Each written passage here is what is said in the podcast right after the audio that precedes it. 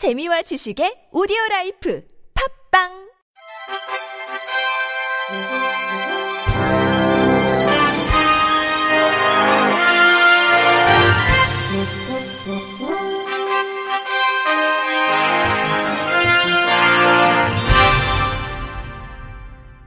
청취자 여러분 안녕하십니까? 10월 3일 목요일 KBRC 뉴스입니다.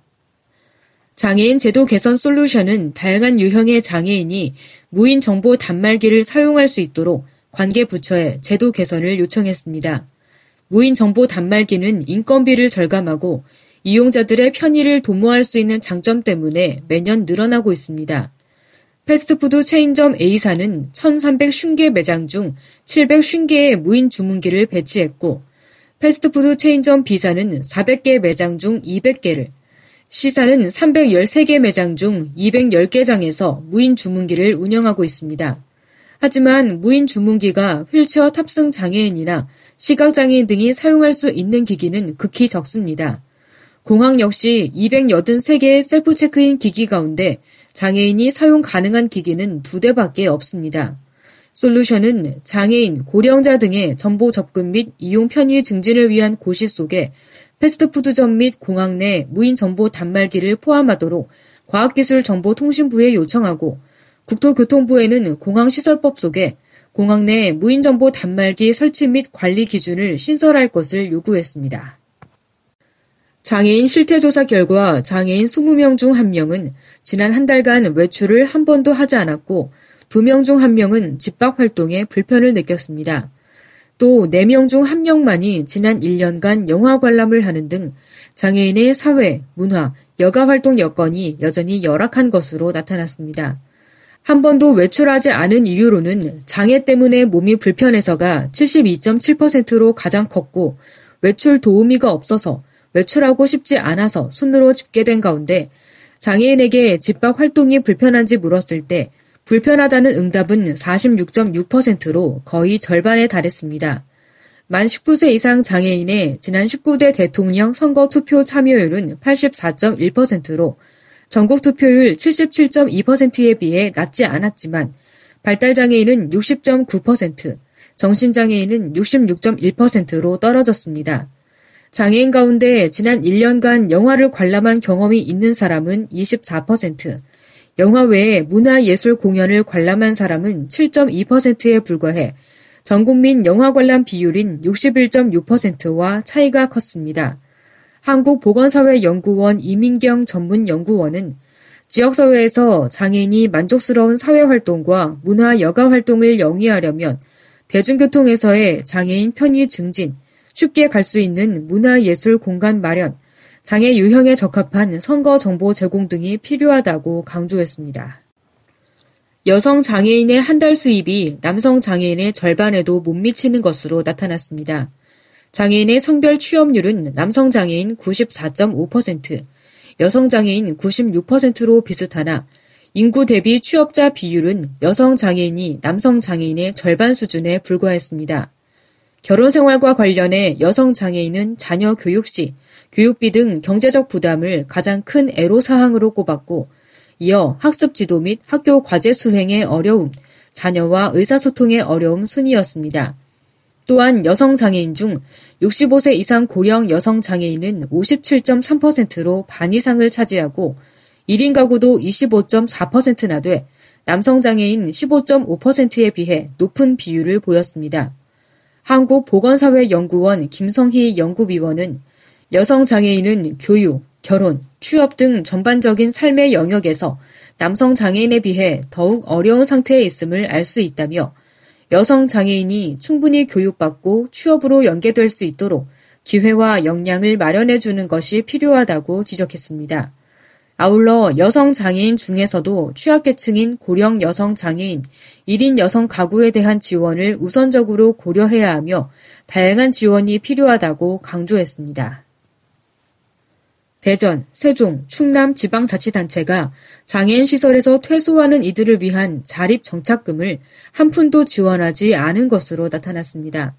국회 보건복지위원회 바른미래당 최도자 의원의 보건복지부 국감 자료에 따르면 전국 지자체 17곳 중 장애인 자립 정착금을 지원하지 않은 다섯 곳 가운데 대전과 세종, 충남이 포함됐습니다. 올해 1인당 장애인 자립 정착금은 서울이 1,200만 원으로 가장 많은 반면 대전과 세종, 충남은 전혀 지원되지 않아 지역 장애인을 위한 복지 서비스가 상대적으로 취약하다는 지적이 제기되고 있습니다. 부산시는 내년부터 교통약자의 이동 편의를 증진하기 위한 두리발 운영을 부산시설공단으로 이관합니다. 두리발은 2006년 10월 도입 이후 개인 택시 운송 사업 조합 등 민간에서 위탁 운영해왔습니다. 부산시는 이와 함께 5억 8,800만 원의 예산을 들여 올해 연말까지 노후 두리발 14대를 교체하고 내년에는 신차 30대를 증차하고 노후 차량 20대를 교체하는 등 모두 50대를 구입할 계획입니다. 시는 오는 2022년까지 노후 차량 62대 교체와 신차 100세대 증차를 통해 전체 두리발 차량 261대를 확보할 방침입니다.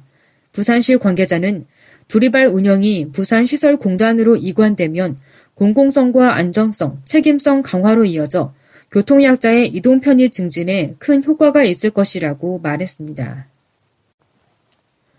사단법인 제주장애인 인권포럼이 제주시 도시환경 모니터링에 참여할 단원을 모집합니다. 도시 환경 모니터링은 현재 제주시 곳곳에 조성된 볼라드 및 버스 정류장 시설의 문제점을 파악하고 개선 방향을 제시하고자 마련됐습니다. 모니터링은 제주시 지역 내 볼라드 설치 지역 400여 개소와 버스 정류장 100여 개소 등을 대상으로 실질적으로 규정에 맞게 시설들이 설치됐는지 장애인이 접근 가능한지를 조사하게 됩니다. 제주 지역에 거주하는 성인 장애인이면 누구나 모니터링에 참여 가능하며 이달 중 사전 교육과 모니터링이 진행될 예정입니다. 참여 신청은 오는 5일까지 인권 포럼으로 전화나 직접 방문해 신청하면 됩니다. 광주 도시철도 공사는 최근 광주광역시 시각장애인 연합회와 함께 광주 도시철도 역사 시각장애인 편의시설에 대해 합동 점검을 실시했습니다.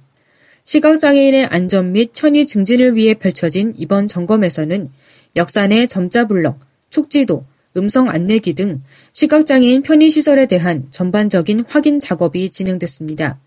공사는 이번 점검 사항을 토대로 시각장애인 이용 편의를 위해 적극적인 시설 보완에 나설 예정입니다. 한편 두 기관은 지난 7월 시각장애인의 안전 및 편의 증진을 목적으로 업무 협약을 체결한 바 있으며 시각장애인 가정에 대한 재능 나눔 봉사활동 등 다양한 분야에서 협력 사업을 전개하는 것으로 알려졌습니다. 끝으로 날씨입니다. 내일은 전국이 대체로 맑다가 오후부터 구름이 많아지겠습니다. 특히 제25호 태풍 콩레이의 영향으로 남부지방과 제주도에는 차차 흐려지다가 비가 내릴 전망입니다. 금요일에는 전국이 태풍의 영향권에 들면서 전국적으로 비가 오겠습니다. 콩레이는 일요일까지 한국에 직간접적인 영향을 주면서 강풍을 동반한 폭우를 쏟을 것으로 예상됩니다. 내일 아침 최저 기온은 8도에서 17도, 낮 최고 기온은 20도에서 26도에 이르러 일교차가 크겠습니다. 바다의 물결은 남해 앞바다에서 0.5m에서 3m, 동해 앞바다에서 0.5m에서 2.5m, 서해 앞바다에서 0.5m에서 1.5m로 일겠습니다. 이상으로 10월 3일 수요일 KBRC 뉴스를 마칩니다. 지금까지 제작의 이창훈, 진행의 홍가연이었습니다. 고맙습니다. KBRC